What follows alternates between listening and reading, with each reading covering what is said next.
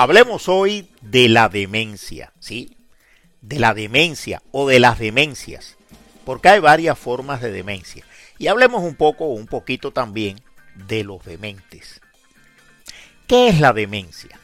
Pues bien, los médicos llamamos demencia al deterioro progresivo, a la destrucción crónica y generalmente irreversible de la capacidad cognitiva de una persona.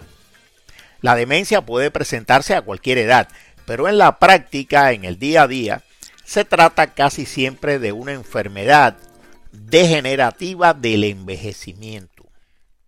Entre las formas de demencia más conocidas se encuentran la demencia senil, la enfermedad de Alzheimer, las demencias por deterioro del sistema vascular del cerebro, la demencia frontotemporal muy comentada ahora por el lamentable caso del actor Bruce Willis, y también las demencias por traumatismos repetidos, como se ven algunos boxeadores, y las demencias producidas por infecciones crónicas como el SIDA, la neurosífilis y la enfermedad de las vacas locas.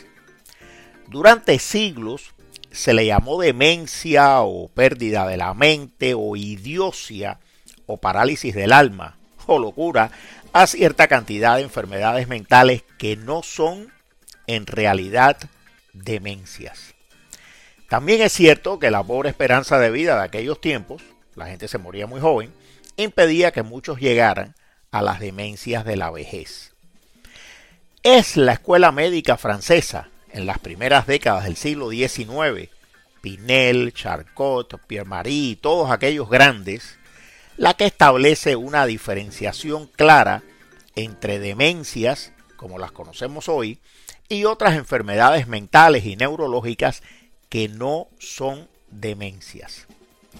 Y casi un siglo después, en 1906, es el alemán Alois Alzheimer el que define clínicamente, estudiando una paciente de 51 años de edad, la enfermedad, la demencia, que andando el tiempo llevaría su nombre, la enfermedad de Alzheimer.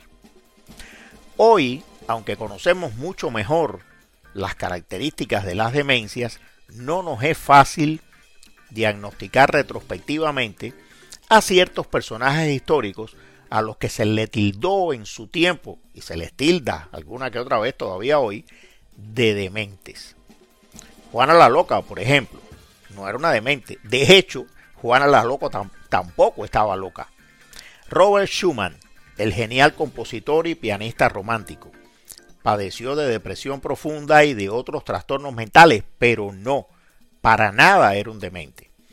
Y los problemas, los serios problemas del rey Luis II de Baviera, no provenían de una demencia, sino de su homosexualidad más o menos oculta.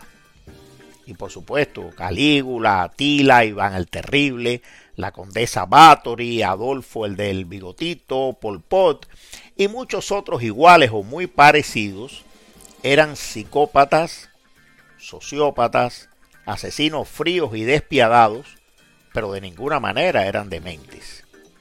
Sin embargo, personas de bien, personas que enriquecieron de una u otra forma el acervo positivo de la humanidad, personas como Robin Williams, como Ronald Reagan, como el político español Adolfo Suárez, como Rita Hayworth o como Gabriel García Márquez, entre muchos otros, sí padecieron cuadros muy típicos de demencia.